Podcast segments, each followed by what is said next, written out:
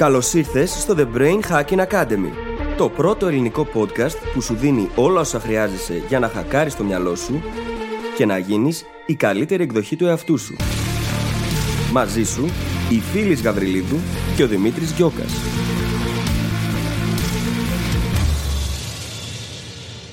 Γεια, Γεια σου Brain Hacker! Ίσως να μην έχεις μάθει τις εξελίξεις ακόμη. Λοιπόν, το Brain Hacking Academy σταμάτησε επίσημα τη λειτουργία του στο επεισόδιο 200. Ναι, φτάσαμε στα 200 επεισόδια και είμαστε πολύ περήφανοι γι' αυτό. Κάπου στην πορεία όμως αποφασίσαμε να σταματήσουμε και να πάρει ο καθένας τον δικό του δρόμο. Ο Δημήτρης ίδρυσε το δικό του SEO agency και εγώ δημιούργησα το δικό μου πλέον brand και ένα νέο podcast που είμαι βέβαιη ότι θέλεις να βάλεις στη λίστα σου.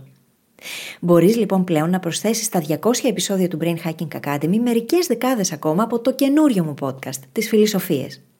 Από εκεί συνεχίζω να σου προσφέρω χρήσιμο υλικό για να γίνεσαι διαρκώς η καλύτερη εκδοχή σου. Μεθοδικά και εμπεριστατωμένα, όπως ακριβώς με έχει συνηθίσει τόσα χρόνια στο Brain Hacking Academy. Στις φιλοσοφίες θα με ακούσεις είτε μόνη είτε με κάποιον εκλεκτό καλεσμένο να αναλύω θέματα προσωπικής και επαγγελματικής ανάπτυξης και να απαντάω δικά σας ερωτήματα. Πάντα με σκοπό να κάνω τα σύνθετα απλά και να σε βοηθήσω να περάσεις στη δράση. Αναζήτησε το podcast στο Spotify ή σε όποια άλλη εφαρμογή μας έχεις βρει και μας ακούς με τον τίτλο Φιλοσοφίε ή βρες τα επεισόδια συγκεντρωμένα στη σελίδα μου phyllisgabriel.com. Να θυμάσαι, Υπάρχει καλύτερος τρόπος και είμαστε εδώ για να τον βρούμε μαζί. Σε περιμένω. Brain Hacker και καλώς ήρθες σε άλλο ένα επεισόδιο του The Brain Hacking Academy. Σήμερα συζητάμε για το νούμερο ένα νόμο που θα σε βοηθήσει να φέρεις περισσότερα αποτελέσματα στη ζωή σου και δεν είναι άλλος παρά ο νόμος του Πάρκινσον. Ο νόμος του Πάρκινσον λοιπόν μας βοηθάει να χρησιμοποιήσουμε τα πλαίσια προς όφελός μας, είτε αυτά είναι χρονικά είτε άλλου τύπου. Και θα μας ακούσεις να αναφέρουμε μεταξύ άλλων διάφορα παραδείγματα, καθώς και πώς μπορείς να εφαρμόσεις αυτό το νόμο, έτσι ώστε να δεις τα αποτελέσματα που θέλεις σε λιγότερο χρόνο, με πολύ δημιουργικό τρόπο και χωρίς περιττό στρες. Σε αφήνω λοιπόν να απολαύσεις το επεισόδιο και σου εύχομαι καλή ακρόαση. Καλησπέρα Δημητρή. Καλησπέρα φίλη, τι κάνεις; Είμαι πολύ καλά και χαίρομαι γιατί αυτή η εβδομάδα ήταν full στη μελέτη. Ναι. Εσύ; Εμένα η εβδομάδα μου είχε πάρα πάρα πάρα πολύ δουλειά. Και μάλιστα σήμερα στο επεισόδιο θα μάθουμε τι τεχνικές χρησιμοποίησα για να καταφέρω να τα βγάλω πέρα. Αλλά πάνω απ' όλα είχε εκπληκτικά αποτελέσματα για το Brain Hacking Academy. Ναι, μίλα μας γι' αυτό λίγο. Πρώτα απ' όλα, την εβδομάδα που πέρασε τελείωσε ο διαγωνισμο Έχουν ήδη ανακοινωθεί οι νικητές τώρα που ακούτε αυτό το επεισόδιο, οπότε συγχαρητήρια. Είχαμε πάρα πολλές συμμετοχές. Και χαρήκαμε πάρα πολύ γι' αυτό. Και έχω την αίσθηση ότι πολλές από τις συμμετοχές μας ήταν και άτομα που μόλις μάθανε για το Brain Hacking Academy. Οπότε καλώς ήρθατε και είμαστε πάρα πολύ ενθουσιασμένοι που σας έχουμε μαζί μας. Ήτανε και όχι απλά αυτό. Δεν συμμετείχαν απλά στο διαγωνισμό μας. Έστειλαν πάρα πολλά emails. Τα απαντήσαμε τα περισσότερα και χαίρομαι τόσο πολύ που λαμβάνουμε τόσο emails από τον κόσμο και μηνύματα στη σελίδα, στο Instagram. Χαιρόμαστε τόσο πολύ που το community μεγαλώνει. Mm-hmm. Γιατί brain hackers είμαστε όλοι όσοι είμαστε εδώ, έτσι. Mm-hmm. Όλοι. Είτε κάνουμε implement αυτά που μαθαίνουμε, είτε απλά τα κρατάμε για να τα κάνουμε implement αργότερα. Τι τέλειο. Εγώ πάντα ήθελα να είμαι ένας brain hacker, να σου πω την αλήθεια. Είσαι. τα κατάφερα, έκανα τον όνειρό μου πραγματικότητα. τα κατάφερες, ναι. και μιας και είπες για πάρα πολύ αγάπη και πολύ ωραία μηνύματα, θέλω να διαβάσω δύο reviews. Το ένα είναι από τον Dr. Teo Kappa από τα Apple Podcasts και με τίτλο Επισόδιο 54 Διάβασμα. Και λέει: Παιδιά, ό,τι και να πω είναι λίγο. Το καλύτερο σας επεισόδιο για μένα. Βασικότατη ικανότητα που ήδη νόμιζα ότι το έκανα σωστά, αλλά μάλλον όχι. Είχα ξεχάσει το part με τις σημειώσεις και τα mind maps. Επίσης, αυτό που είπατε με το να το ακούσεις στο 2,5 επί και να το διαβάζεις ταυτόχρονα. Συνεχίζει λέγοντας για μια προσωπική του ιστορία που το 2014 έκανε αυτή την τεχνική, χωρίς να ξέρει ότι κάνει αυτή την τεχνική και του δούλεψε εκπληκτικά. Και λέει μετά, Μόλις μου δώσατε καταπληκτική ιδέα για να το κάνω γενικότερα στα non-fiction. Χίλια ευχαριστώ, καλή χρονιά και ό,τι καλύτερο σας εύχομαι, το αξίζετε. Ευχαριστούμε πάρα πολύ, Dr. T, okay. Και ξέρεις τι, είπε ότι είναι το καλύτερο από τα επεισόδια μας. Τα έχει ακούσει όλα. δεν, ξέρω, δεν ξέρω. Πραγματικά πολύ καλή ερώτηση που δεν τη σκέφτηκα. Αλλά η, αλήθεια, αλλά η αλήθεια είναι ότι είναι από τα καλύτερά μας επεισόδια. Και από προσωπική ναι, ναι, μου ναι. προτίμηση, δηλαδή είναι από τα αγαπημένα μου. Αν και τα δύο προσωπικά μου αγαπημένα, μιας και το ξεκινήσαμε, είναι τα δύο επεισόδια για τα biases. Κοίτα, και εμένα αυτό είναι. Αυτά τα δύο μάλλον είναι. Γιατί τα biases είναι κάτι το οποίο είναι τόσο σημαντικό. Αυτά και οι προσδοκίες. Και τα χρειαζόμαστε όλοι. Δηλαδή, αν έχουμε επίγνωση αυτών και αρχίσουμε και τα παρατηρούμε, μπορούμε να αλλάξουμε πάρα πολλά πράγματα στον τρόπο που αντιλαμβανόμαστε τον κόσμο και την επικοινωνία μας με τους αλλου Και έτσι να αλλάξει και ο τρόπος που ζούμε η ζωή μας η ίδια, να αρχίσουμε να βλέπουμε άλλα αποτελέσματα. Γι' αυτό είναι ένα από τα αγαπημένα μου. Ναι. Ε, Μας είχε βγει και εμά θεωρώ πάρα πολύ καλά το αντικείμενο, έτσι, γιατί mm-hmm. εξαρτάται και από τη δικιά μας ενέργεια πολλές φορές το πόσο θα βγει ένα επεισόδιο, η αλήθεια είναι. Λοιπόν, να διαβάσω ένα review, γιατί πραγματικά είναι εκπληκτικό και είναι από το Θρασίβουλο με τίτλο Εξαιρετικό, τρία θαυμαστικά και λέει Συγχαρητήρια για αυτό που κάνετε. Ευχαριστούμε για τις γνώσεις που μας δίνετε. Έχετε και οι δύο απίστευτη θετική ενέργεια. Μπράβο. Ευχαριστούμε πάρα πολύ. Μιας και πολύ είπαμε για την ενέργεια που φέρνουμε και εμείς στο επεισόδιο, κατάλαβες. Μετράει. Και κάνουμε συνέχεια στη ζωή μας. Λοιπόν, πάμε στο επεισόδιο. Πάμε λοιπόν να δούμε το θέμα μας για σήμερα, το οποίο είναι; Ο νόμος του Πάρκινσον. Και θα ήθελα να μας πεις εσύ λίγο τι ακριβώς είναι αυτό το πράγμα τώρα που πάμε να συζητήσουμε, να καταλάβουμε λίγο τον ορισμό. Ξέρετε, πριν πάμε να πούμε τον ορισμό, θέλω να πω το παράδειγμα με το οποίο ξεκινάω πάντα όταν προσπαθώ να εξηγήσω αυτή την έννοια. Και είναι οι γονείς. Σκέψτε τώρα mm-hmm. γονείς που δουλεύουν που τρέχουν σαν τρελή με τη δουλειά τους έτσι κι αλλιώς και μετά γυρνάνε σπίτι, προλαβαίνουν να φροντίσουν όλα όσα χρειάζεται το σπίτι, το παιδί, τις δραστηριότητες, να μαγειρέψουν, ε, να είναι οικογένεια μέσα σε όλα, έτσι.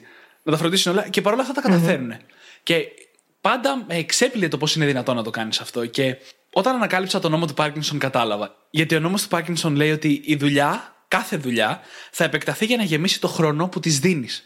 Το χρόνο που έχεις διαθέσιμο για να την εκτελέσεις, να το πω αλλιώς. Ναι, και στην ουσία το υλικό απλώνεται μέσα στο χρόνο και μπορεί να αυξάνεται κιόλας πολλές φορές. Ναι. Θα το δούμε με πρακτικά παραδείγματα αργότερα. Είναι, αν έχεις μια δουλειά που θα πρέπει να παίρνει τέσσερις ώρες και πεις θα την κάνω μέσα στις επόμενες δύο μέρες, θα σου πάρει δύο μέρες να την κάνεις. Το έχουμε πάθει όλοι έτσι, με εργασία στο πανεπιστήμιο, με τις εξετάσεις, με διάβασμα. Το έχουμε, έχει συμβεί σε όλους μας αυτό. Και το ένα άκρο του να απλώσει η εργασία και το άλλο άκρο που από αναβλητικότητα φτάνουμε στο τέλος να έχουμε πάρα πολύ λίγες ώρες για να ανταπεξέλθουμε και να τα καταφέρνουμε παρόλα αυτά. Ακριβώς. Και αυτό είναι το καλό με το νόμο του Πάρκινσον, ότι δουλεύει και ανάποδα. Μπορείς να πάρεις μια δουλειά που κανονικά πιστεύεις ότι θα πάρει 4 ώρες, να τις διαθέσεις 2 ώρες, γιατί τότε είναι η διορία, και να τα βγάλεις πέρα. Και να βγει και πάρα πολύ καλή δουλειά κιόλας. Θα δούμε αργότερα πώς γίνεται αυτό. Αλλά η δουλειά επεκτείνεται ή συρρυκνώνεται για να πάρει το χρόνο που της έχεις διαθέσιμο. Και ο νόμος του Πάρκινσον είναι ένα εξαιρετικό πλαίσιο σε σχέση με το χρόνο, με βάση όλα αυτά που είπαμε μέχρι τώρα, όχι όμως μόνο σε σχέση με το χρόνο. Τα πλαίσια γενικότερα αποτελούν ένα εξαιρετικό εργαλείο για το μυαλο Γιατί απελευθερώνουν την ίδια τη δημιουργικότητα, την ενισχύουν, βοηθούν το μυαλό να εστιάσει ναι. όταν τα χρησιμοποιούμε σωστά και επειδή ακριβώς εστιάζει, πηγαίνει και βρίσκει μόνο εκείνους τους πόρους που είναι απαραίτητοι και ουσιώδεις για να πετύχει το στόχο που του έχουμε θέσει εμείς. Και αυτό πολλές φορές έρχεται σε αντίθεση με την κοινή λογική που λέει Μα δεν γίνεται, γιατί όταν είμαι αγχωμένος δεν μπορώ να ανταπεξέλθω. Λειτουργεί όμως όσον αφορά το ίδιο το άγχος, για μένα και για σένα και για εμάς που ξέρουμε και χρησιμοποιούμε αυτό το νόμο αποτελεσματικά, ως ένας τρόπος να απελευθερώσουν τη δημιουργικότητα και το δημιουργικό άγχος. Γιατί ξέρουμε ότι αυτό φέρνει αποτέλεσμα. Και αν το ξέρεις αυτό κάνοντας τη διαδικασία, δεν σε αγχώνει τόσο. Γιατί ξέρεις ότι θα έρθει αυτό που θέλεις. Και θα επιμείνω σε ένα συγκεκριμένο σημείο του αγχου αυτού του είδους του άγχους μάλλον, που είναι η τελειομανία. Και ναι. αυτό που κάνει όμως το Πάρκινσον είναι ότι μας αναγκάζει πρακτικά να κάνουμε και να διαλέξουμε τα σημαντικά όταν το χρησιμοποιούμε για να συρρυκνώσουμε κάτι, έτσι, γιατί γι' αυτό το θέλουμε. Για να αυξησουμε την παραγωγικότητά μας, όχι για να τη μειώσουμε. Μας κάνει λοιπόν και διαλέγουμε τα σημαντικά. Είναι, είναι ένα shortcut, κόβουμε δρόμο δηλαδή προς τον κανόνα 80-20. Μας αναγκάζει να χρησιμοποιήσουμε τον κανόνα 80-20. Και αυτό γιατί το μυαλό έχει εστιάσει, του έχουμε δώσει τη συγκεκριμένη κατεύθυνση που εμείς θέλουμε να ακολουθήσει και έχουμε πει πάρα πολλές φορές ότι το μυαλό μας είναι ο βοηθός μας. Ό,τι εντολή του δώσουμε, αυτήν θα πάει και θα φέρει σαν αποτέλεσμα. Αν λοιπόν του πούμε ότι έχεις αυτό το χρόνο και θέλω να πετύχεις αυτό, θα κάνει ό,τι μπορεί, θα αντλήσει ό,τι πόρους έχει από το υποσυνείδητο, από τις γνώσεις που έχουμε, από οτιδήποτε έχουμε μάθει σε σχέση με το αντικείμενο, γνωρίζουμε ήδη, και θα πετύχει το στόχο που εμείς του έχουμε θέσει. Του έχουμε δώσει την κατεύθυνση. Και αυτό είναι πολύ σημαντικό. Να έχουμε πει στο μυαλό που θέλουμε να πάει. Γιατί αν το ξέρει, θα βρει εκείνα τα ουσιώδη και σημαντικά και θα εστιάσει σε εκείνο το 20% που φέρνει το 80% των αποτελεσμάτων. Και, και παρόλο που η αναφορά ήταν τυχαία, τα biases κολλάνε εδώ, γιατί αυτή η ανάγκη να διαλέξουμε τα σημαντικά, να αντιμετωπίσουμε την τελειομανία μας και οτιδήποτε άλλο, μας εμποδίζει από το να πέσουμε σε biases. Mm-hmm. Κρατάει το μυαλό συγκεντρωμένο και εστιασμένο σε αυτό που πρέπει να γίνει για να γίνει δουλειά. Και αυτό είναι κάτι που το έχουμε πάρα πολύ ανάγκη, γιατί έχουμε πολύ συχνά την ψευδέστηση ότι το μυαλό μας είναι ικανό να κρίνει, να τα δει όλα σωστά, με σωστό μάτι, αλλά ξέρουμε ότι δεν είναι. Δεν είναι, όχι. Και τα βασικότερα φίλτρα τα οποία έχουμε, στα οποία πάνω βασίζονται και όλα τα υπόλοιπα biases, είναι η γενίκευση, η διαγραφή και η διαστρέβλωση. Αυτά τα τρία οδηγούν σε όλα τα υπόλοιπα. Όταν λοιπόν εμείς του βάζουμε πολύ συγκεκριμένα πλαίσια και το αναγκάζουμε να εστιάσει, δεν κολλάει τόσο πολύ ναι. σε εκείνα που θεωρούμε εμείς αλήθειες. Επειδή έχουμε τις εκάστοτε αξίες πεπιθήσεις μέσα από τις οποίες φιλτράρονται.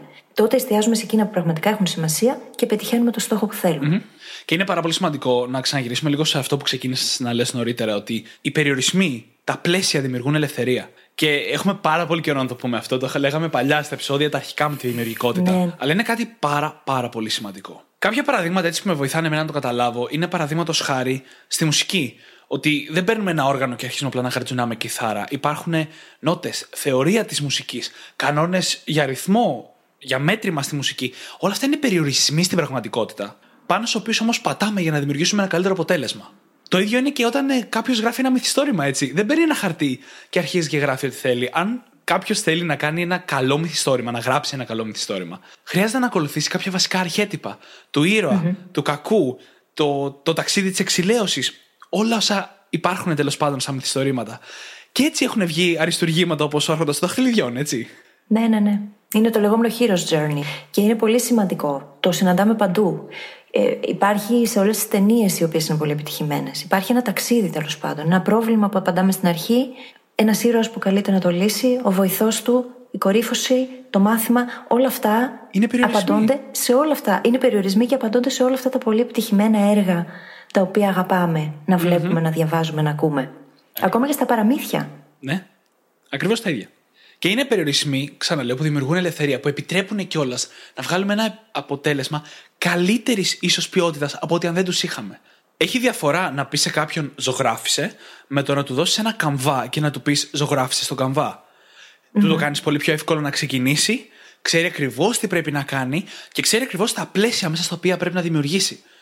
Έτσι είναι. Αντίστοιχα, όταν μπαίνεις σε μια σχολική αίθουσα και κάνεις σωστή διαχείριση τάξης, δημιουργείς τα πλαίσια μέσα στα οποία τα παιδιά μπορούν να δημιουργήσουν τη γνώση τους την ίδια. Μπορούν να καταλάβουν, να λειτουργήσουν σαν ομάδα και να μπορέσουν έτσι να φτάσουν στο επιθυμητό μας αποτέλεσμα.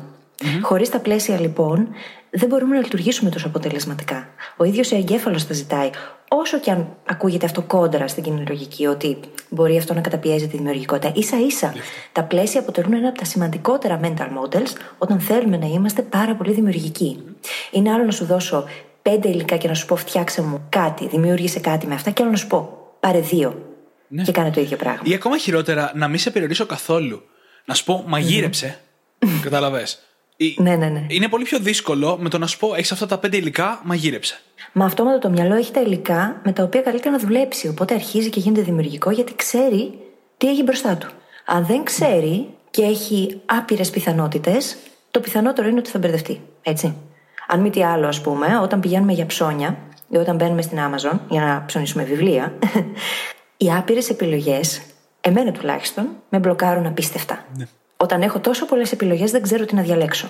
Όταν όμως έχω πλαίσια και λέω ότι θέλω αυτή τη συγκεκριμένη κατηγορία, ψάχνω βιβλία για αυτό το θέμα, τα πράγματα γίνονται πολύ πιο απλα Γιατί ξέρω τι ψάχνω.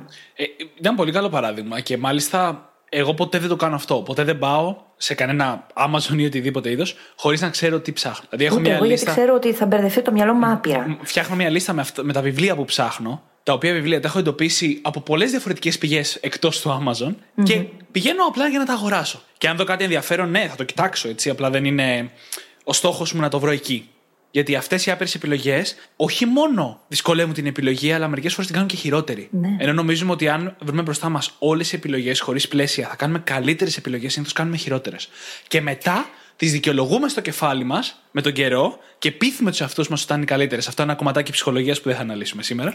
Ε, όχι, δεν θα τα αναλύσουμε σήμερα γιατί είναι μεγάλη συζήτηση. Αλλά αυτό που θέλω να πούμε απλά και να περιοριστούμε σε αυτό είναι ότι κάνουμε συναισθηματικές επιλογές και εκλογικεύουμε απλά μετά για να έχουμε το κεφάλι μας ήσυχο. Ακριβώς. Ο λόγος όμως για τον οποίο λειτουργεί ο νόμος του Πάρκινσον και τα πλαίσια, είτε είναι χρονικά είτε είναι άλλου τύπου, έχει να κάνει με το γεγονός ότι απλοποιούμε τα πράγματα. Είναι πολύ πιο εύκολο για έναν άνθρωπο να επιλέξει τι θα κάνει αν έχει μόνο δύο επιλογές μπροστά του και πολύ πιο δύσκολο αν έχει δέκα. Mm. Και αυτό είναι μοντέλο το οποίο είναι μεταφέρσιμο έτσι. Εφαρμόζεται στις πωλήσεις, εφαρμόζεται στα πάντα στον κόσμο. Έχεις ξαναπεί κάποτε μια πολύ ωραία ιστορία με μια παρουσίαση στο πανεπιστήμιο; Mm-hmm. Και το πώ το ότι δεν έβαλες περιορισμούς. και χρονικούς ναι. επίσης. Ναι, ναι, ναι. Ε, ήταν από τις πιο ντροπιαστικές μου ιστορίες. Είναι βασικά από τις πιο ντροπιαστικές μου ιστορίες.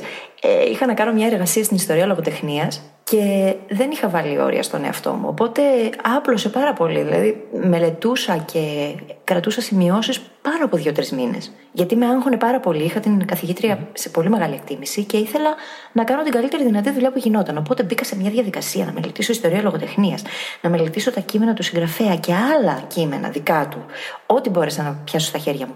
Να μελετήσω πηγές, να μελετήσω ψυχολογία, να μελετήσω πάρα πολλά πράγματα Κατέληξε αυτή η εργασία τελικά στην παρουσίαση να μου πάρει αντί για 20 λεπτά που είχα στη διάθεσή μου πάνω από μια ώρα.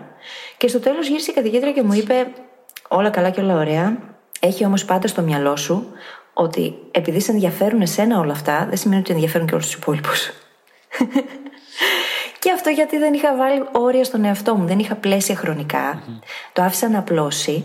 Διάβασα τόσο πολλά πράγματα τα οποία όντως μου φαίνονταν πάρα πολύ ενδιαφέροντα και δεν μπόρεσα να αποκλείσω τίποτα από την παρουσίασή μου και την εργασία μου. Και μετά, επειδή πήρα το μάθημά μου, γιατί είμαι fast learner και fast implementer ταυτόχρονα και ήμουν πάντα έτσι, στην επόμενη εργασία, επειδή ακριβώς είχα τα πλαίσια, ήξερα ακριβώς τι έπρεπε να κάνω και πήγε καταπληκτικά. Και αυτή η εργασία ήταν πάνω σε κάποια έργα του Μπρέχτ και είναι ακόμα από τις πιο επιτυχημένες εργασίες που έγραψα για το Πανεπιστήμιο. Τέλειο. Γιατί απλά είχα βάλει πλαίσια. Και για να το συνδέσω τώρα λίγο και με τον νόμο του Πάρκινσον και την παραγωγικότητα, όλο αυτό που λέμε, έτσι. Όταν παίρνουμε κάτι που θα έπρεπε κανονικά να μας παίρνει 4 ώρες και του δίνουμε 2 μέρες. Αυτός ο χρόνος δεν γεμίζει με ποιοτική δουλειά. Δεν κάνουμε καλύτερη δουλειά. Συνήθως γεμίζει με αναβλητικότητα κινούμαστε πιο αργά και μερικές φορές μπορεί να καταλήξουμε να κάνουμε ό,τι έκανε η φίλης και να πάρουμε κάτι για να το τραβήξουμε από τα μαλλιά. Mm-hmm. Χωρίς να έχει καλό Ακριβώς αποτέλεσμα. αυτό. Έτσι. Έχουμε την ψευδέστηση ότι κάνουμε καλύτερη δουλειά γιατί έχουμε περισσότερο χρόνο. Αυτό όμως δεν είναι απαραίτητα αλήθεια. Είναι ψευδέστηση. Το, το ιδανικό που θα μπορούσαμε να κάνουμε θα ήταν, αν είναι όντως μια δουλειά των 4 ώρων, να την κάναμε σε 4 ώρες. Αλλά μπορούμε να την κάνουμε σε λιγότερο. Και αυτό θα mm-hmm. είναι πιο παραγωγικό, θα μας επιτρέπει να κάνουμε περισσότερα πράγματα και αυτό είναι κάτι που γενικά το θέλουμε στη ζωή μας. Έτσι είναι στόχος των περισσότερων ανθρώπων. Και είναι γεγονός πως όταν πάμε να συρρυκνώσουμε τη δουλειά των τεσσάρων ωρών σε δύο ώρες, να τη συμπυκνώσουμε μάλλον, αρχίζουμε και κάνουμε ερωτήσεις στο μυαλό μας, στον εαυτό μας, που δεν θα τις κάναμε αλλιώς. Πώς μπορώ να το κάνω αυτό πιο γρήγορα; Πώς μπορεί αυτό να γίνει πιο αποτελεσματικά στο λιγότερο δυνατό χρόνο; Και ενδεχομένως εκεί να γίνει το μυαλό πολύ δημιουργικό και να μας έρθουν ιδέες και insights που δεν θα τα είχαμε υπό άλλες συνθήκες επειδή δεν θα είχαμε βάλει αυτά τα πλαίσια για να το βοηθήσουμε να εστιάσει καλύτερα. Και ακριβώς επειδή κάνουμε αυτές τις ερωτήσεις, εστιάζει καλύτερα και μπορεί και βρίσκει καλύτερες λύσεις από αυτές που είχαμε πριν στη διάθεσή μας. Βρίσκω αυτό που λες πάρα πάρα πολύ σημαντικό. Οι ερωτήσεις που καλούμαστε να ρωτήσουμε στον εαυτό μας. Μερικές φορές φαίνεται σαν έχουν να κάνουν μόνο με την εργασία της συγκεκριμένη έτσι, αλλά κάποιες φορές πάνε βαθύτερα. Γιατί πιστεύω ότι θα μου πάρει τόση ώρα; Μπορεί να εντοπίσουμε ότι δεν έχουμε αυτοπεποίθηση, ας πούμε, στις δικές μας ικανότητες. Μπορούμε να εντοπίσουμε τη δικιά μας τελειομανία. Κάθε φορά που φέρνουμε τον εαυτό μας να φύγει από τη ζώνη άνεσης, mm. μαθαίνουμε πράγματα για εμάς. Και αυτό είναι ανεκτήμητο. Αυτό ξαναπες το. δεν θα το ξαναπώ. Εντάξει, Δημήτρη. Εντάξει. ναι, αλλά έτσι είναι. Αν δεν βγούμε από τη ζώνη άνεσης, αν δεν κάνουμε διαφορετικές ερωτήσεις από αυτές που κάναμε πριν, πώς θα μπορέσουμε να μάθουμε και να εξελιχθούμε; Ρωτάω εγώ τώρα. Γίνεται; Δεν γίνεται. Και αυτό εξαρτάται πάντα και από τις ερωτήσεις που κάνουμε στον εαυτό μας. Δεν μπορούμε να λύσουμε ένα πρόβλημα στο ίδιο επίπεδο στο οποίο δημιουργήθηκε. Χρειάζεται να αλλάξουμε επίπεδο, να το δούμε από άλλη οπτική. Αν λοιπόν δεν βγούμε από τη ζώνη ανεσή μας με κάποιον τρόπο, δεν θα μπορέσουμε να αλλάξουμε και οπτική γωνία. Τα πλαίσια αποτελούν έναν εξαιρετικό τρόπο να βγούμε από εκεί να βγούμε από το κουτάκι που έχουμε φτιάξει και έχουμε εγκλωβιστεί. Μπορεί τα πλαίσια να έχουν να κάνουν με τον χρόνο, μπορεί να έχουν να κάνουν με τα υλικά που έχουμε στη διάθεσή μας, με τους ανθρώπους με τους οποίους θα συνεργαστούμε, με το περιβάλλον στο οποίο βρισκόμαστε, Για παράδειγμα, για μένα, ένα πολύ ωραίο πλαίσιο στο προηγούμενο σπίτι, γιατί τώρα εδώ έχω βάλει άλλα συστήματα στη θέση τους, για να γράψω, χρειαζόταν πολλές φορές να βγω έξω. Και είχα συγκεκριμένα μέρη που πήγαινα και έγραφα. Και επειδή είχε προγραμματιστεί έτσι στο μυαλό μου και αυτό ήταν το πλαίσιο και πήγαινα χωρίς φορτιστή, ήξερα πρώτον ότι έχω συγκεκριμένες ώρες γιατί κάποια στιγμή η μπαταρία στο λάπτοπ θα τελειώσει. Δεύτερον, σε αυτό το χώρο εγώ γράφω, δεν κάνω τίποτα άλλο, βάζω τα ακουστικά και τη μουσική μου τη συγκεκριμένη που χρησιμοποιώ και γράφω. Και τρίτον, δεν είχα άλλη επιλογή. Οπότε γινόταν η δουλειά πολύ πιο γρήγορα. Ναι. Γιατί ακριβώς είχαν μπει αυτά τα πλαίσια. Ο χώρος, ο χρόνος, mm. όλες οι διαδικασίες είχαν μπει στη θέση τους και λειτουργούσε και γινόμουν πολύ πιο δημιουργική. Και έτσι καταφέρνω να βγάλω πολύ περισσότερη δουλειά από ό,τι θα έβγαζα υπό άλλες συνθήκες. Όπου θα ήμουν σε ένα χώρο στον οποίο έχω προγραμματιστεί να κάνω ένα σωρό άλλα πράγματα. Και αυτό με αποσυντονίζει και δεν μπορώ να εστιάσω Και έτσι έμαθα και εγώ να γράφω πιο γρήγορα. Γιατί όταν ξεκίνησα να γράφω, έγραφα αρκετά αργά. Και μιλούσα με τη φίλη, μιλούσα και με άλλο κόσμο τότε και μου λέγανε ότι ξέρεις, γίνεται πιο γρήγορα, ρε παιδάκι μου. και μια φορά άφησα επίτηδες. Τονίζω το επίτηδες ένα άρθρο, ενώ είχα διορία να γράψω, άφησα λίγες ώρες πριν να μην έχω κάνει Και όταν συνειδητοποίησα ότι μέσα σε αυτές τι λίγες ώρες πρόλαβα να το ερευνήσω, να το γράψω, να το κάνω επιμέλεια, να το κυκλοφορήσω και να το μεταφράσω. Γιατί ήταν και αγγλικά και ελληνικά, συνειδητοποίησα ότι μέχρι τότε έκανα βλακίες. Ναι. Εγώ πολλές φορές σε τέτοιες φάσεις που έκανα αυτή τη μικρή ανακάλυψη, αισθάνθηκα μεγάλο κορόιδο του μυαλού μου. Γιατί είχα αυτή τη δυνατότητα να κάνω τα πράγματα πολύ πιο αποτελεσματικά και γρήγορα και δεν το ήξερα. Ναι. Γιατί είχα πείσει τον εαυτό μου, είχε πείσει το μυαλό μου ότι έτσι γίνεται. Και δεν είχα προσπαθήσει να το αμφισβητήσω αυτό ποτέ. Οπότε όταν άρχισα να παίζω με αυτό το πράγμα, με τα πλαίσια και με το χρόνο, όλα αυτά τα ωραία πράγματα που συζητάμε εδώ, άρχισα να ανακαλύπτω τις δυνατότητες που υπήρχαν ήδη, απλά δεν τις είχα ακόμα ανακαλύψει. Ακριβώς αυτό ήθελα να πω. Όταν ανακαλύπτεις ότι το έχεις ήδη μέσα σου, δεν άλλαξε κάτι μαγικό εκτός από ότι χρησιμοποίησες ασυναίσθητα ή μη το νόμο του Πάρκινσον, ναι. τσαντίζεσαι και από πάνω. Γιατί λες, ναι. το, τόσο καιρό χάνω χρόνο, ας πούμε. Ναι, αλλά πόσο χρόνο έχασα τη ζωή μου. Ναι ναι. ναι, ναι, ναι. Απλά θέλω να πω εδώ κάτι πάρα πολύ σημαντικό. Ο νόμος του Πάρκινσον δεν πρέπει να αποτελεί δικαιολογία για να αφήνουμε τα πράγματα για την τελευταία στιγμή. Ναι, μην πάρετε αυτό το επεισόδιο και το χρησιμοποιήσετε σαν δικαιολογία ότι θα τα αφήνω για την τελευταία στιγμή γιατί βγαίνουν έτσι κι αλλιώς. Όχι, όχι. Το χρησιμοποιούμε ακριβώς για να είμαστε πιο αποτελεσματικοί. Το κάνουμε όχι για να αποφύγουμε τη δουλειά και να γινόμαστε αναβλητικοί έτσι. Ε, ακριβώς. Γιατί υπάρχουν άλλα προβλήματα με το να αφήνουμε τα πράγματα για την τελευταία στιγμή. Mm-hmm. Μπορεί να μην έχουμε εκτιμήσει σωστά το χρόνο. Μπορεί να χρειάζεται κάτι που δεν περνάει από το χέρι μας, να επικοινωνήσουμε με κάποιον άλλον. Πολλές φορές, όταν αφήνουμε τα πράγματα για την τελευταία τελευταία στιγμή και το έχουμε παρακάνει, μπορεί να μην βγει καλή ποιότητα. Οπότε είναι μια τεχνική που πρέπει να τη χρησιμοποιούμε με τεχνητές διορίες. Να πείσουμε τον εαυτό μας να τελειώσει κάτι σήμερα και ας είναι διορία σε μια εβδομάδα. Και να έχουμε υπόψη μας ότι ειδικά στη μάθηση το μυαλό δεν αποθηκεύει μακροπρόθεσμα όταν μαθαίνουμε την τελευταία στιγμή κάτι. Και αυτό το έχουμε συζητήσει στο επεισόδιο για την επανάληψη σε αυξανόμενα διαστήματα, Δεν αποθηκεύει η μνήμη μας όταν το κάνουμε έτσι, με τέτοιου τύπου deadlines. Δεν λειτουργεί αυτό αποτελεσματικά. Εξού και πολλές φορές για την εξεταστική διαβάζουμε το τελευταίο 24ωρο, πάμε, γράφουμε και μετά από λίγες ώρες δεν θυμόμαστε τίποτα, ούτε καν τα θέματα που πέσαν. Ναι. Και είμαστε τυχεροί και αν θυμόμαστε. Ναι, και είμαστε τυχεροί και Την επόμενη μέρα. Και όχι μόνο στο επεισόδιο για την επανάληψη αυξανόμενα διαστήματα, αλλά και στο επεισόδιο για τις δύο καταστάσεις σκέψης και στο επεισόδιο με τα βασικά της μνήμης, νομίζω. Το είχαμε πει. Ναι, ναι. Μα είναι σημαντικό κεφάλαιο. Ναι, λειτουργεί αν τα αφήσουμε τελευταία στιγμή, αλλά μόνο βραχυπρόθεσμα. Όχι μακροπρόθεσμα.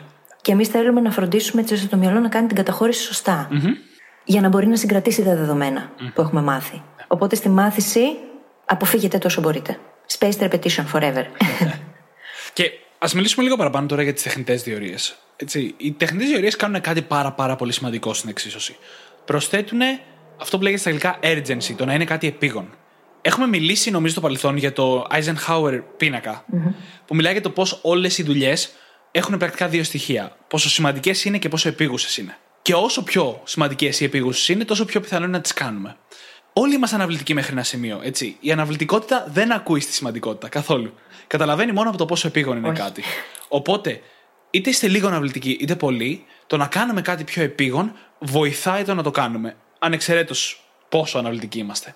Και αυτό είναι από τα μεγάλα μυστικά κιόλας για την αναβλητικότητα. Αν μπορούμε να βρούμε τρόπους να κάνουμε τα πράγματα επίγοντα, είναι πολύ πιο πιθανό και να τα κάνουμε και να πετύχουμε τους στόχους μας και να αφήσουμε την αναβλητικότητα πίσω μας. Είναι από τα μυστικά που με έχουν φέρει εμένα εδώ σήμερα. Θες να μιλήσουμε λίγο για το αρνητικό κίνητρο εδώ; Γιατί μιλάμε τώρα για τη μετατροπή κάποιου πράγματος, κάποιας εργασίας σε, σε επίγουσα. Αρνητικό κίνητρο, τι είναι; Καταρχάς, μας πονάει πολύ περισσότερο το να χάσουμε κάτι που ήδη έχουμε από το να κερδίσουμε κάτι που δεν είχαμε ποτέ. Και αυτό είναι μια παγκόσμια αλήθεια. Εξού και είναι άλλο να σου τάξω ένα δώρο όταν θα έχεις τελειώσει το διάβασμα, και είναι άλλο να σου πω ότι αν δεν έχεις τελειώσει μέχρι την τάδε ώρα, δεν θα μπορέσεις να βγεις με τους φίλους σου. Δεν είναι καλό παράδειγμα διαπαιδαγωγή, το ξέρω, αλλά θέλω να κάνω λίγο πιο έντονο το, το παραδειγμα και αυτό που θέλουμε να τονίσουμε εδώ. Είναι άλλο να χάσω κάτι που έχω, πονάει πολύ περισσότερο και το ξέρουμε όλοι αυτό, το έχουμε νιώσει, και άλλο να κερδίσουμε κάτι που δεν είχαμε ποτέ. Εκεί δεν μας νοιάζει και ιδιαίτερα. Εξού και τα αρνητικά κίνητρα λειτουργούν πολύ καλά. Α πούμε, ένα που έχουμε χρησιμοποιήσει εμείς στο παρελθόν, γιατί το έχουμε κάνει, το έχω κάνει εγώ, ήταν στο πρώτο μου course, το μάθημα από Einstein, όταν το έστεινα, που είχα πει ότι μέχρι την Κυριακή θα έχω βγάλει τις πρώτες τρεις ενότητες και αν αυτό δεν έχει γίνει, θα καταβάλω αυτό το ποσό σε αυτή την οργάνωση, η οποία πηγαίνει τελείως κόντρα στις αξίες, στην ηθική μου, στα πάντα. Δεν φαντάζεστε τι έγινε εκείνη την εβδομάδα. Ήταν overwhelming, τα έπαιξα, με λίγα λόγια, βγήκε όμως το course. Η δουλειά έγινε. Και αυτό γιατί έβαλα τον νόμο του Πάρκισον να λειτουργήσει για μένα, χρησιμοποιώντας και το αρνητικό κίνητρο, έτσι ώστε να βάλω στην ουσία τον εαυτό μου στη διαδικασία να μην μπορεί να κάνει πίσω. Mm-hmm. Εμένα, έχοντας σκεφτεί πάρα πολύ πάνω σε αυτά τα θέματα τελευταία, έχω εξελίξει λίγο την έννοια του αρνητικού κίνητρου με τον εξής τρόπο. Ε, προσπαθώ να σταματήσω να τα σκέφτομαι χωριστά τα θετικά και τα αρνητικά κίνητρα και έχω αρχίσει να τα βλέπω ως ένα με τις δεσμεύσεις. Τα commitments που λέμε στα αγγλικά. Ναι. Θεωρώ ότι ο καλύτερος τρόπος να θέσεις τεχνητές διορίες είναι να κάνεις κάποιο commitment. Εντάξει, παραδείγματος χάρη, όταν μιλήσαμε εμείς ναι. και κάναμε commit το ένας στον άλλο να ξεκινήσουμε αυτό το podcast, δημιουργήσαμε μεταξύ μας και θετικά και αρνητικά κίνητρα. Αν δηλαδή κάναμε τη δουλειά μέχρι εκεί που είχαμε θέσει εμείς διορίε μεταξύ μας ο ένας στον άλλον πρακτικά, τότε θα είχαμε τα θετικά αποτελέσματα μιας καλής συνεργασίας, το podcast που δημιουργήθηκε κτλ. κτλ. Αν όχι, δεν θα είχαμε το podcast, θα χάναμε τη συνεργασία, θα είχε κάποιος άνθρωπος μια κακή εικόνα για εμάς, ήταν χτισμένα μέσα. Φανταστείτε, σαν ένα άλλο παράδειγμα, να πάτε στο αφεντικό σας και να του πείτε ότι οπωσδήποτε θα έχετε τελειώσει αυτό το project μέχρι το τέλος της εβδομάδας. Αν δεν το κάνετε, θα είναι περίεργο. Αν το κάνετε, το αφεντικό σας σκεφτεί, α, κοίτα τον που τα κάνει πιο γρήγορα. Κοίτα την που παίρνει πρωτοβουλία κτλ. κτλ. Mm-hmm. Έτσι, οπότε mm-hmm. βάζουμε σε ένα καλούπι και τα δύο είδη κινήτρων, με δεσμεύσεις. Μ' αρέσει mm-hmm. ένα παράδειγμα του Tim Urban που λέει συχνά ότι αν προσπαθείς να βγάλεις ένα άλμπουμ, ήταν μουσικός μέσα σε όλα, κανόνισε από τώρα μια εκδήλωση σε μερικούς μήνες, κλείσε mm-hmm. το χώρο και στείλε προσκλήσεις. Ναι, ναι. Θα σου πω εγώ αν θα δουλέψεις ή όχι πάνω στη μουσική σου. Ακριβώς. οι δεσμεύσει. Ή αντίστοιχα, ανακοίνωσε ένα κόρσο, ένα σεμινάριο, κάτι, χωρίς να έχεις έτοιμο το υλικό σου. Ναι, ναι. Να δεις τι ωραία που θα το βγάλεις. Βάλω σε ένα μήνα. Ε, να, βάλω και ένα marketing, να βάλω και ένα marketing λίγο μέσα ότι πούλησε το πριν βγει. Κάνε pre-sale που λέμε. Ναι, ναι, ναι, ναι. ναι. Και οι άνθρωποι που θα έχουν αγοράσει θα απαιτούν να το κάνεις στην ώρα που του υποσχέθηκες. Και εσύ θα απαιτείς από τον εαυτό σου να σε συνεπεί στο λόγο σου. Ακριβώς. Δεν υπάρχει περίπτωση να μην γίνει δηλαδή. Θα γίνει. Ναι. Γιατί ποιος εκτίθεται; Και χάνει το integrity και την εικόνα του προς τα έξω και προς τα μέσα. Εσύ. Και, και θέλω να πω εδώ ε, μια ιστορία, γιατί θέλω να δείξω λίγο την σημασία αυτών των commitments. Όταν mm-hmm. δίναμε πανελίνε, αν εγώ έδινα πανελίνε, έδινα και ΟΔΕ, Αρχές Οργάνωσης και Διοίκησης Επιχειρήσεων. Το οποίο ήταν ένα μάθημα που όσοι ξέρουν, ξέρουν ότι είναι πιο παπαγαλία δεν γίνεται. Ε, πρέπει να ξέρεις μέχρι που είναι το κόμμα και η τελεία. Και εκείνη που ο νόμο 100 σελίδες Είναι περίπου 100 σελίδες ύλη που να τις ξέρεις απ' έξω. Οπότε έχει φτάσει το προ προηγούμενο απόγευμα πριν τη μέρα της εξέτασης και δεν έχω μάθει το 1 τρίτο της ύλης ακόμα. Και τέλος πάντων την ημέρα πριν την εξέταση αφιέρωσα 23 ώρες, κυριολεκτικά 23 ώρες, με μια μισή ώρα ύπνο ενδιάμεσα, διαβάζοντας και έμαθα το υλικό και πήγα και έγραψα τέλεια την επόμενη μέρα. Μια εβδομάδα μετά δεν θυμάμαι τίποτα, αλλά αυτό είναι μια επίδειξη καταρχάς του νόμου του Πάρκινσον, έτσι. Είναι επίσης όμως μια πολύ δυνατή επίδειξη του ότι ήταν κάτι πάρα πολύ σημαντικό για εμένα όταν φτάσαμε εκεί. Το μυαλό μου είπε, αν δεν το κάνω αυτό, δεν θα πάω στο πανεπιστήμιο από δικιά μου βλακεία. Και αυτό δεν ήταν κάτι που μέσα μου μπορούσα να σηκώσω προφανώς εκείνη τη στιγμή. Και έκανα κάτι που ακόμα και σήμερα δεν θα μπορούσα να το αναπαράγω με τίποτα ποτέ ξανά. Εκτός όταν... αν οι συνθήκες το φέρουν. Ναι, δύσκολα, δύσκολα. Γιατί ήταν μια δέσμευση που ασυνέστα κάνουμε όλα τα παιδιά εκεί στην εποχή των Πανελληνίων. Αλλά ήταν μια δέσμευση που σήμαινε κάτι για μένα βαθύτερα. Τα αρνητικά και τα θετικά κίνητρα ήταν τόσο σημαντικά που δεν είχα άλλη επιλογή. Οπότε, αν καταφέρουμε να δημιουργούμε τέτοια σημεία στη ζωή μας, είναι κυριολεκτικά σημεία μη επιστροφής. Σημεία στα οποία το να κάνω αυτό το 23ωρο επώδυνο πράγμα ήταν καλύτερο από το να κάνω πίσω. Ναι, και ξέρεις μετά, έχει να κάνει η δέσμευση αυτή με την ίδια την απόφαση που έχεις πάρει για τη δέσμευση. Η ίδια η απόφαση το θα κάνω commit 100% σε αυτό και δεν δέχομαι τίποτα να με εμποδίσει. Και αυτό πολλές φορές δεν το κάνουμε. Δεν κάνουμε τέτοιου τύπου commitments 100% σε αυτά τα πράγματα με τα οποία ασχολούμαστε. Και αυτό είναι που οδηγεί πολλές φορές στην ίδια την αποτυχία, έτσι. Δεν κάνουμε commit επειδή φοβόμαστε την αποτυχία και τη δέσμευση. Στην πραγματικότητα όμως η ίδια η απόφαση του να κάνουμε commit είναι εκείνη που μας βοηθάει να νικήσουμε όλους τους φόβους και να φτάσουμε στο αποτέλεσμα. Οπότε λοιπόν, σαν συμπέρασμα από εδώ είναι το κάντε δεσμεύσεις για αυτά που είναι σημαντικά για εσα Μπορεί να βάλετε τον εαυτό σας σε μια εισαγωγικά δύσκολη θέση αργότερα, αλλά είναι μια απόφαση που παίρνουμε τώρα, νυφάλη, για να μπορέσουμε αργότερα να κάνουμε αυτά που εμείς θέλουμε και να πετύχουμε αυτά που εμείς θέλουμε. Είναι μια, πλήθη, μια μικρή θυσία, αλλά για μας. Οπότε ποιος θυσιάζεται στην τελική, όντως; Κανένας, ίσα ίσα που είναι προσφορά στον εαυτό μας αυτό το πράγμα. Γιατί φαίνεται σαν θυσία, αλλά στην πραγματικότητα αφήνουμε απλά κάτι παλιό πίσω για να γεννηθεί κάτι καινούριο. Να ανακαλύψουμε ένα καινούριο εαυτό που δεν γνωρίζαμε μέχρι εκείνη τη στιγμή. Και αυτό είναι πολύ σημαντικό πράγμα στην διαδικασία, στην πρόοδο και την εξέλιξη του ανθρώπου. Χωρίς αυτό δεν πάμε μπροστά. Τέτοιου τύπου δεσμεύσεις, λοιπόν, η λέξη δέσμευση, έχω την αίσθηση πως έχει πολύ αρνητικό χρωματισμό στο μυαλό των περισσότερων ανθρώπων. Παρ' όλα αυτά, είναι κάτι θετικό για εμάς, γιατί δεσμευόμαστε απέναντι στον ίδιο μας τον εαυτό. Και αυτό κανένας δεν μπορεί να μας το πάρει πίσω. Εμείς δημιουργούμε μια εξαιρετικά πιο ισχυρή αυτοεικόνα. Κάνουμε self-signaling πράγματα τα οποία εμάς κάνουν πιο mm. δυνατούς. Μας διαμίζουν αυτοπεποίθηση. Γιατί σκέψου κάθε φορά που κάνεις commit σε κάτι, αυτό να πετυχαίνει. Mm-hmm. Πόσο καλύτερα θα κυλήσει το αμέσως επόμενο. Και μου αρέσει αυτό που είπες, ότι δεσμευόμαστε στον εαυτό μας. Γιατί εγώ είμαι ένας άνθρωπος που, ειδικά στα επαγγελματικά μου, δεν μου αρέσει να δεσμεύομαι. Έχω φτάσει πλέον σε ένα mm-hmm. σημείο που θέλω να είμαι κυρίως του εαυτού μου στη δουλειά μου. Στα πλαίσια αυτού, κάνω συνεχώς δεσμεύσεις σε άλλους ανθρώπους. Καλή ώρα σε σένα mm-hmm. να κάνουμε το podcast. Και πλέον και στους ακροατές μας, μετά που ξεκινήσαμε. Και αυτό μια δέσμευση είναι, αλλά την έχω επιλέξει εγώ για μένα για τα δικά μου κίνητρα. Ναι. Οπότε δεν το βλέπω σαν δέσμευση σε κάποιον άλλον. Δεν είναι αυτό που λέμε φοβάμαι τις δεσμεύσεις. Είναι απλά ότι εγώ ξέρω τι θέλω και δεσμεύομαι σε αυτό τώρα με κάποιον εξωτερικό τρόπο για να σιγουρευτώ ότι έχει νόημα για μένα. Ναι, το commit πάντα είναι απέναντι στον εαυτό μας όταν έχουμε βρει αυτά που θέλουμε πραγματικά και αυτά που κυνηγάμε. Γι' αυτό λέμε εδώ συνέχεια ότι είναι σημαντικό το να υπάρχει εσωτερικό κίνητρο για το οτιδήποτε.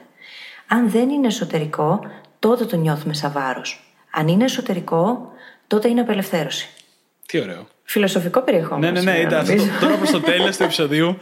ναι. Δεν το είχαμε προγραμματίσει να πάει έτσι τόσο πιο. Όχι, όχι. Βαθιά, αλλά αυτή είναι η μαγεία. Αυτή είναι η μαγεία του podcast, ετσι Και θα έρθω τώρα εγώ και θα κάνω λίγο το δικηγόρο του διαβόλου όπως πάντα. Και θα πω ότι δεν είναι ο νόμος του Πάρκινσον πανάκια. Δεν σημαίνει ότι μπορούμε να το παρακάνουμε και να πούμε ότι κάτι που θα έπρεπε να πάρει 4 ώρες θα βγει σε 10 λεπτά. Δεν θα βγει.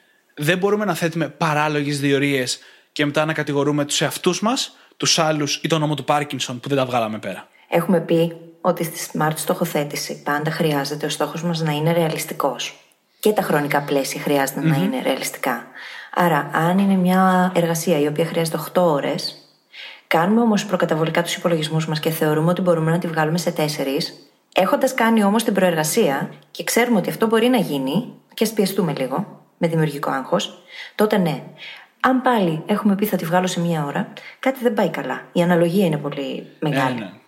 Δυσαναλογία μεγάλη, μάλλον υπάρχει. Εγώ πάντα λέω ότι το καλύτερο που μπορείς να ξεκινήσεις όταν μιλάμε για δουλειές τέτοιου είδους που είναι κάποιες ώρες, είναι να ξεκινήσεις με το μισό. Mm-hmm. Επίσης, έχω αυτή τη δουλειά που πιστεύω ότι θα μου πάρει τέσσερις ώρες. Θα προσπαθήσω να τη βγάλω σε δύο. Και εδώ το κάνουμε τελευταία στιγμή για να έχουμε τη δυνατότητα στην αρχή έτσι να το καλύψουμε. Αλλά όσο περισσότερο δοκιμάζουμε με βάση το νόμο του Πάρκινσον πάνω σε μια δουλειά, τόσο καλύτερα θα καταλαβαίνουμε πόσο χρόνο θέλει πραγματικά. Mm. Μπορεί να δοκιμάσουμε το μισό και να δούμε ότι ακόμα βγαίνει σχετικά εύκολα, οπότε να δοκιμάσουμε κι άλλο πιο κάτω. Ή να δούμε ότι δεν βγαίνει με τίποτα και να συνειδητοποιήσουμε ότι πρέπει να είναι κάπου ενδιάμεσα. Το θέμα είναι ότι υπάρχει ένας ιδανικός χρόνος, στον οποίο θα βγει η δουλειά και εμείς θα μπορέσουμε να αυξήσουμε την παραγωγικότητά μας και πρακτικά να είμαστε και πιο ελεύθεροι, έτσι, γιατί οι περιορισμοί δημιουργούν ελευθερία. Αυτό το testing, λοιπόν, και το feedback, γιατί περί feedback πρόκειται, δοκιμάζω, παίρνω την ανατροφοδότηση, βλέπω τι πήγε καλά, τι δεν πήγε, αναπροσαρμόζω. Αυτό είναι που κάνει όλη τη διαφορά. Και εκεί θα μπορούμε να βρούμε και τη χρυσή τομή πολύ πιο εύκολα. Κάνοντας τεστ, βλέποντας τι λειτουργήσε, τι δεν λειτουργήσε και αναπροσαρμόζοντας συνέχεια τη διαδικασία. Και τότε είναι που μπορούμε να αρχίσουμε να βάζουμε αυτού του τύπου τα mental models σε εφαρμογή έτσι ώστε να λειτουργούν υπέρ μας και όχι εναντίον μας. Θέλει feedback και θέλει και φαντασία. Θέλει φαντασία για να βρούμε τρόπους να φέρουμε τεχνητές διορίες στη ζωή μας, οι οποίες θα μας βοηθήσουν να εκμεταλλευτούμε τον νόμο του Πάρκινσον. Έτσι ακριβώς. Δημήτρη, νομίζω πως κάπως έτσι φτάσαμε στο τέλος του επεισοδίου, έτσι. Και εγώ έτσι νομίζω. Αν και θα ήθελα να μιλήσουμε λίγο ακόμα για το στρε. Α, εν, εννοείται. Αγαπημένο θέμα όλων μας. Για πες. Κοίταξε, ο νόμος του Πάρκινσον τώρα σε πολλούς μπορεί να ακούγεται λίγο αγχωτικό το να βάζω χρονικά πλαίσια, να κάνω τα πράγματα πιο γρήγορα από ό,τι έχω συνηθίσει να τα κάνω.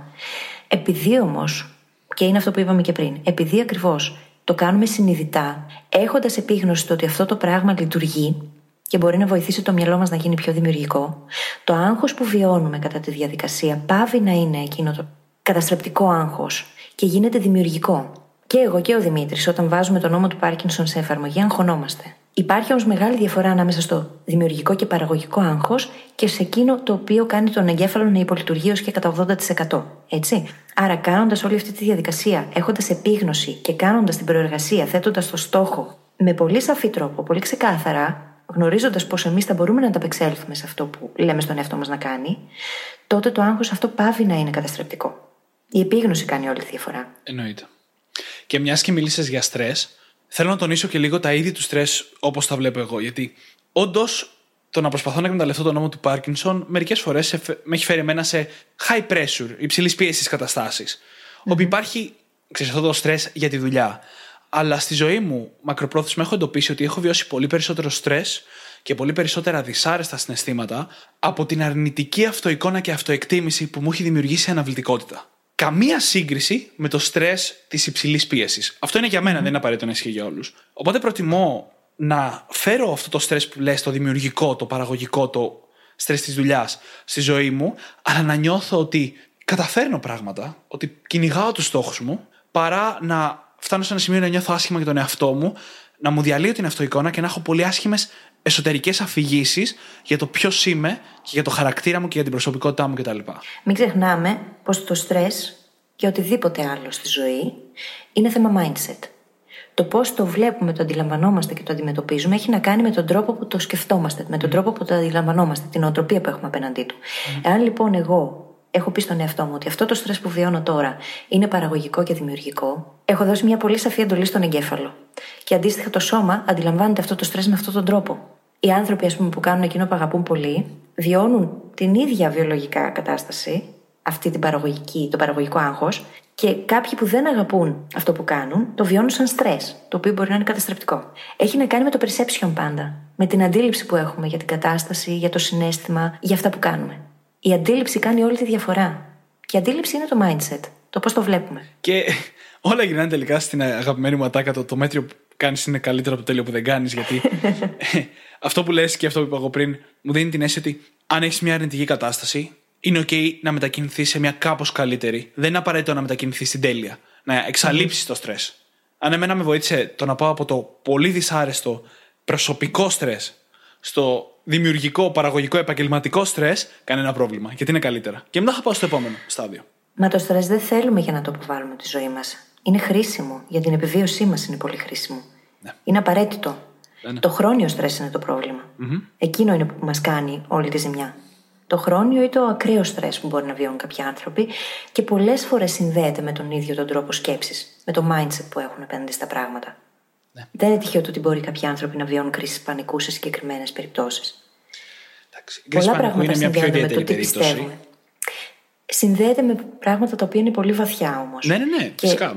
Καλούμαστε να τα ψάξουμε αυτά, να τα βρούμε για να αρχίσουμε σιγά σιγά να τα απελευθερώνουμε. Φυσικά. Απλά ξέρεις, όταν μιλάμε για στρες στα πλαίσια του νόμου του Πάρκινσον, δεν μιλάμε για κρίση πανικού. Οπότε ας Καλά, σίγουρα πήγα στο άλλο άκρο. ναι, ναι. ναι.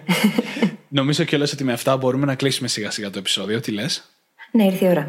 Τέλεια. Λοιπόν, όπως πάντα, μπορείτε να βρείτε τις σημειώσεις του επεισοδίου μας στο site μας, στο brainhackingacademy.gr.